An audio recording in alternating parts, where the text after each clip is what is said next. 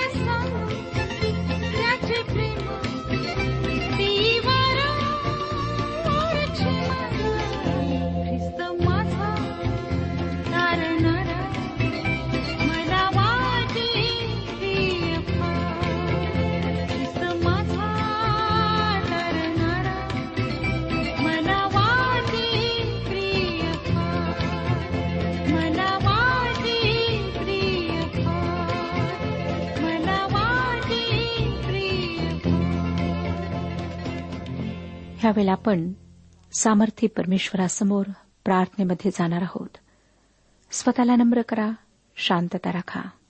आपलं लक्ष परमेश्वराकडे लावा. प्रार्थना करूया.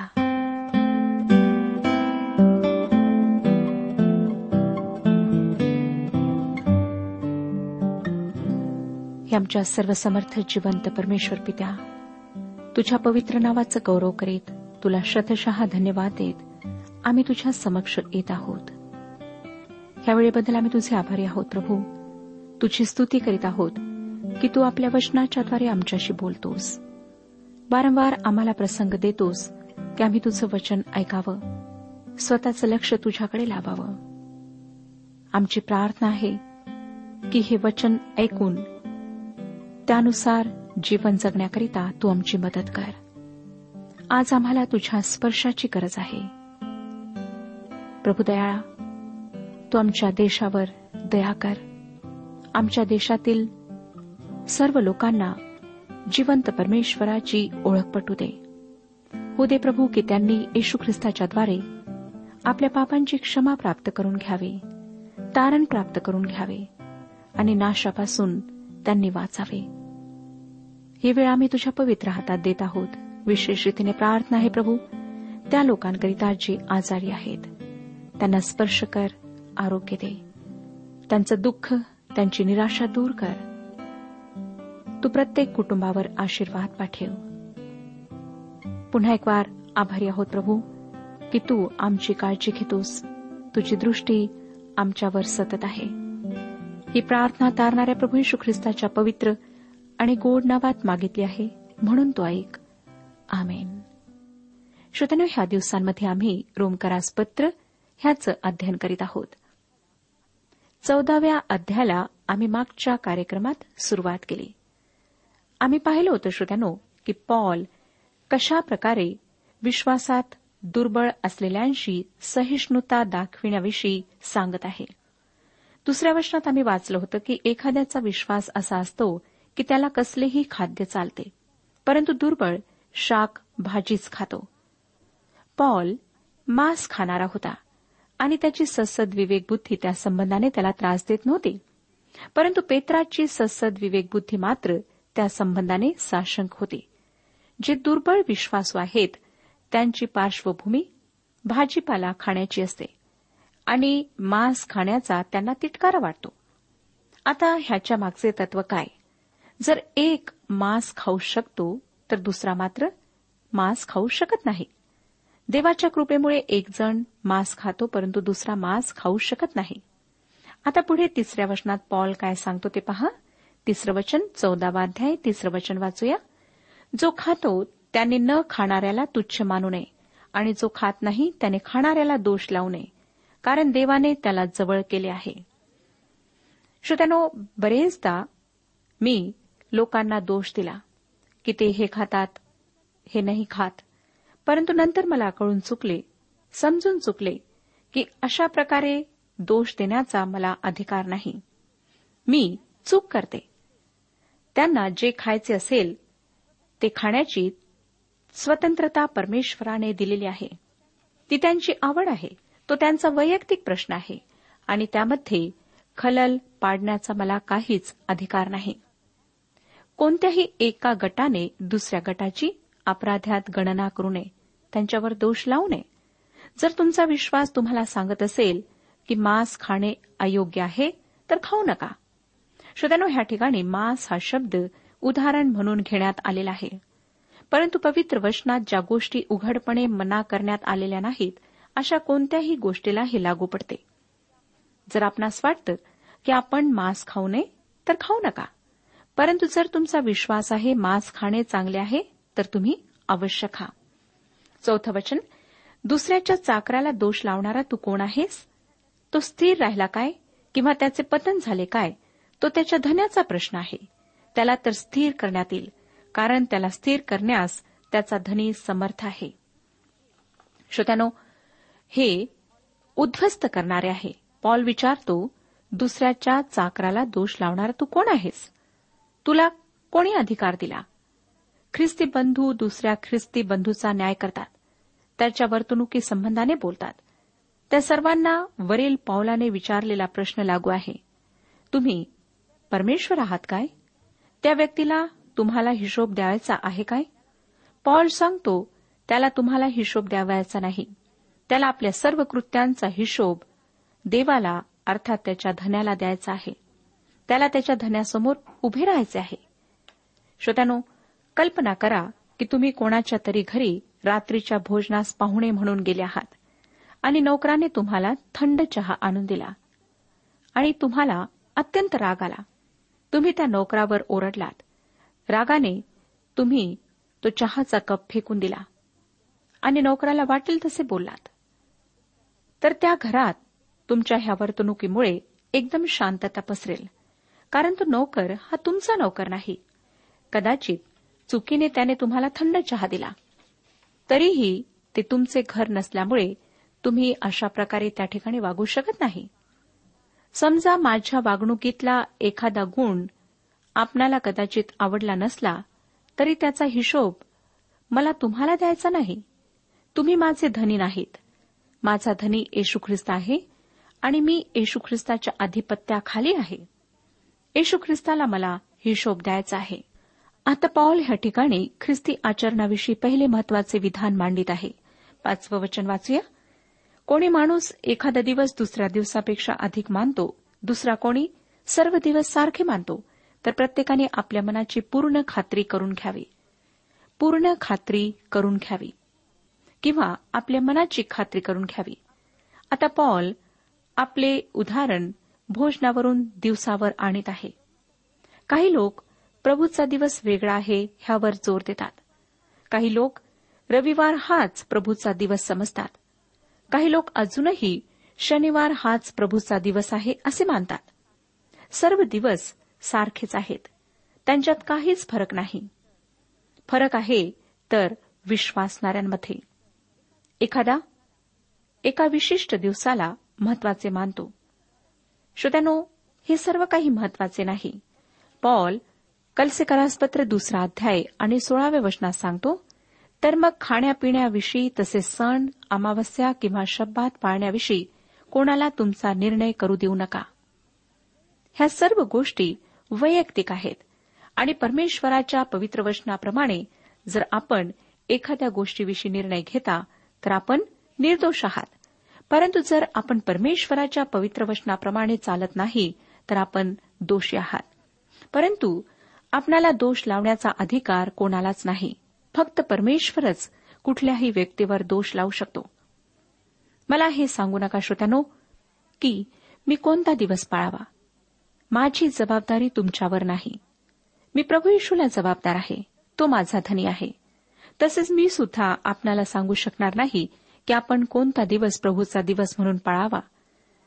जे पवित्र वचनात लिहिलेलं आहे त्यानुसारच आम्हाला वागायचे आहे. पॉल आम्हाला सांगतो आम्ही जे करतो ते खात्रीपूर्वक करीत असावे. त्या बाबतीत आमची पूर्ण खात्री झालेली असली पाहिजे की आम्ही जे करीत आहोत ते योग्य आहे आणि देवाच्या वचनाप्रमाणे आहे. प्रत्येकाने आपल्या मनाची पूर्ण खात्री केलेली असली पाहिजे. मनाने अंतकरणाने इच्छेने आणि संपूर्ण व्यक्तिमत्वाद्वारे ती खात्री पूर्ण झालेली पाहिजे. विश्वासणाऱ्याने फक्त अशाच गोष्टी केल्या पाहिजेत ज्यांच्याशी तो पूर्णपणे एकरूप होऊ शकेल. काहीही शिल्लक राहणार नाही. माझ्या प्रिय श्रोत्यानो आपण देवासाठी जे काही करता ते पूर्ण उत्साहाने करा. मला असं वाटतं की काही लोक ज्या प्रकारे रविवारी उपासनेकरिता जातात ते त्यांच्याकरिता पाप ठरते. कारण ते ज्यावेळेस उपासनेसाठी येतात तेव्हा त्यांच्या मनात उत्साह नसतो. यायचे म्हणून येतात. एक विधी पूर्ण करण्याकरिता ते मंदिरात जातात. मी देवासाठी जे काही करते ते आनंदाने आणि उत्साहाने करते. लोकांना मी पवित्र शास्त्राचे शिक्षण देते कारण पवित्र शास्त्राचे शिक्षण देणे मला आवडते. मंडळीतील कार्य हे दलदलीसारखे झाल्याप्रमाणे वाटते. त्याचे महत्त्वाचे कारण म्हणजे मंडळीतील सभासदांमध्ये असलेला उत्साहाचा अभाव. जर एखाद्या व्यक्तीला शाब्बा शाळेच्या मुलांना शिक्षण द्यावयास सांगितले तर त्यांच्या तोंडून बहुधा असं ऐकायला मिळतं? तुम्हाला जर दुसरे कोणी मिळत नसेल तर मी ते करण्याकरिता तयार आहे. श्रोत्यानो अशा प्रकारच्या लोकांची आम्हाला गरज नाही. असे असेल तर आपण ते काम घेऊच नका. आणि ते काम करूही नका. आपणाला जर तसे वाटत असेल तर शब्बा शाळेच्या वर्गाला शिक्षक नसला तरी चालेल. कारण ज्यांना आवड नाही उत्साह नाही अशा शिक्षकांपेक्षा शिक्षक नसलेले अधिक चांगले आहे. काही लोक मंडळीचे काम करून पाप करतात. खरे पाहता त्यांचा मुळीच उत्साह नसतो परंतु त्या ठिकाणी त्यांचा स्वार्थ असतो. ते देवाची सेवा म्हणून त्या कार्याला करीत नाहीत परंतु स्वतःचं नाव मोठं करण्याकरिता लोकांनी त्यांची प्रशंसा करावी म्हणून ते कार्य करतात. या ठिकाणी पॉल म्हणतो की प्रत्येकाने आपल्या मनाची पूर्ण खात्री करून घ्यावी. आता ही तत्व आपण प्रश्नार्थक गोष्टींना लागू करूया. बरेच लोक मला सतत हे प्रश्न विचारित असतात. असे करणे बरोबर आहे काय? तसे करणे बरोबर आहे काय? किंवा चुकीचे आहे काय? त्यांच्यामध्ये विशेष करून तरुणांचाच अधिक समावेश असतो. मी त्यांना म्हणते तुम्हाला जरी ते चुकीचे वाटत असेल तरीही मला ते योग्य वाटते. अर्थातच ते मला ह्याचे स्पष्टीकरण विचारतात आणि मी त्यांना उत्तर देते. मला त्याबाबतीत काहीच प्रश्न नाही. जर ते मला करायचे आहे आणि माझा विवेक जर मला त्यामध्ये साथ देत आहे तर मी ते करू शकते. मी ते उत्साहाने करीन. श्रोत्यानो जर आपणाला अशा गोष्टींच्या बाबतीत काही प्रश्न असतील तर आपण स्वतःच्या मनाची पूर्ण खात्री करून घ्यावी आणि नंतरच ते कार्य करावे. तुम्हाला माझ्याकडे येऊन हे विचारण्याची गरज नाही की काय तुमच्या मनाची खात्री झाली आहे? माझ्या प्रिय श्रोत्यानो हे खरोखर मार्गदर्शन करणारे असे महत्त्वाचे तत्व आहे. जर तुमच्या मनात जे काही तुम्ही करीत आहात त्याविषयी काही प्रश्न असतील तर मग काहीही असो तुम्हाला वाटतं की ते चूक आहे तर करू नका. कदाचित ते माझ्याकरिता योग्य ठरेल परंतु आपणाकरिता नाही.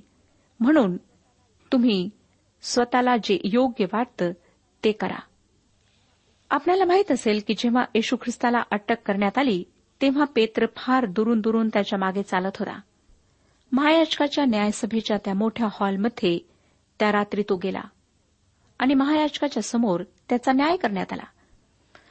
ज्या ठिकाणी कैफाचे घर होते त्याच ठिकाणी शिमोन पेत्र आला आणि त्याने येशूला तीन वेळा नाकारले होते की तो प्रभूला ओळखत नाही. मला वाटतं की त्या रात्री शिमोन पेत्राने त्या ठिकाणी जायला नको होते. परंतु उलट पक्षी बप्तिस्मा देणाऱ्या योहानाचे घर एरुश्लेममध्ये होते. आणि महायाजकाच्या राजवाड्यात त्याला ओळखत असत. तो सुद्धा गेला होता पण त्याने येशू ख्रिस्ताचा नकार केला नाही. योहानाचे तेथे जाणे अगदी बरोबर होते परंतु शिमोन पेत्राचे नाही. शिमोन पेत्र विश्वासात दुर्बळ होता.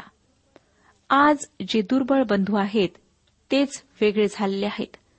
आपणाला कदाचित ह्याचे आश्चर्य वाटेल. परंतु ज्या लोकांनी अशी लहानशी कायद्याची पद्धत सुरू केली हे करा ते करा ते नका करू हे नका करू हे लोक फक्त ह्याच गोष्टींकडे लक्ष देतात. श्रोत्यानो आज आम्हाला पाहायचे आहे की जे विश्वासात दुर्बळ आहेत त्यांना आम्ही विश्वासामध्ये वाढण्याकरिता कशाप्रकारे मदत करतो? प्रश्नार्थक वादविवाद हे विश्वासणाऱ्याच्या दृष्टीने चुकीचे आहेत. जर त्याबाबतीत त्याच्या स्वतःच्याच मनात प्रश्न आहेत तर मग तो दुसऱ्यांची काय मदत करू शकेल किंवा दुसऱ्यांना काय सांगू शकेल? जर तो त्या गोष्टी करून ख्रिस्ताबरोबर दृढ संबंध ठेवू शकतो तर त्या गोष्टी त्याच्याकरिता चुकीच्या नाहीत. एका तरुण बाईने देवाच्या सेवकाला असा प्रश्न विचारला की काय ख्रिस्ती लोकांनी नृत्य करावे? किंवा नृत्य करणे त्यांच्याकरिता चुकीचे आहे काय?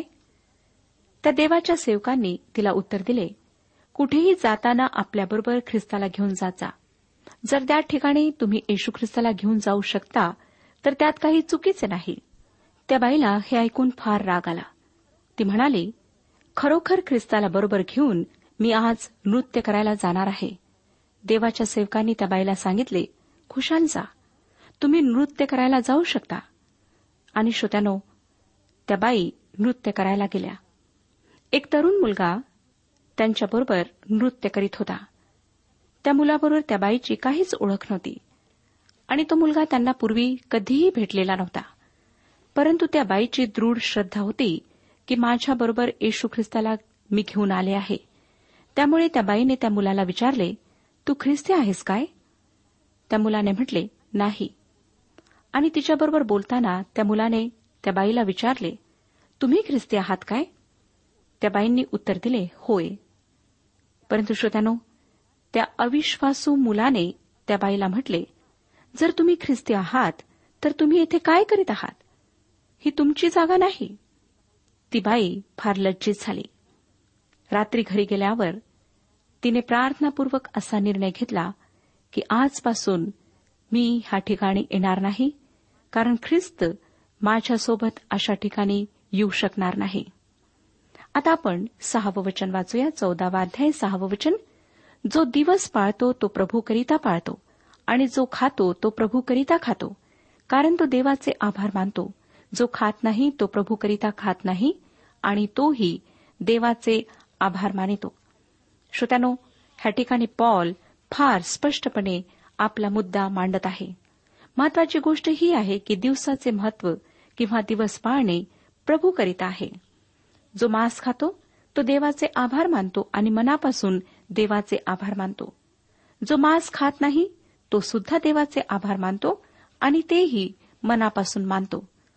तुम्ही टेबलवर तुमच्यापुढे खाण्यासाठी काय ठेवलेले आहे ह्याच्याशी देवाचा काहीही संबंध नाही. परंतु तुमच्या अंतकरणात काय आहे ह्याकडे देवाचे लक्ष असते. अंतकरणाची जी प्रवृत्ती आहे ती ख्रिस्ती आचरणाला नियंत्रित करते. सात आठ आणि नऊ वचने सांगतात कारण आपल्यातील कोणी स्वतःकरिता जगत नाही आणि कोणी स्वतःकरिता मरत नाही. कारण जर आपण जगतो तर प्रभूकरिता जगतो. आणि जर आपण मरतो तर प्रभूकरिता मरतो. म्हणून आपण जगलो किंवा मेलो तरी आपण प्रभूचेच आहो कारण ख्रिस्त अशासाठी मरण पावला व पुन्हा जिवंत झाला की त्याने मेलेल्यांचा व जिवंताचाही प्रभू असावे. श्रोत्यानो आपल्यापैकी कोणीही स्वतःकरिता जगत नाही. आणि कोणीही स्वतःकरिता मरत नाही. ह्यावरून एक गोष्ट सिद्ध होते की आमच्या जीवनाचा परिणाम दुसऱ्यांवर होतो. खरी गोष्ट ही आहे की ख्रिस्ती लोक हे ख्रिस्ताशिवाय जगू शकत नाहीत. जर आपण जगता तर त्याच्याकरिता जगता. आणि जर मरता तर त्याच्याकरिता मरता. आमची ख्रिस्ती वर्तणूक ही टेबलवर कोणते भोजन ठेवले आहे ह्याद्वारे प्रगट होत नाही. परंतु ह्या सत्याद्वारे प्रगट होते की आमचे जीवन त्याच्यासमोर कशा प्रकारचे आहे? कशा प्रकारे आम्ही वर्तणूक करीत आहोत?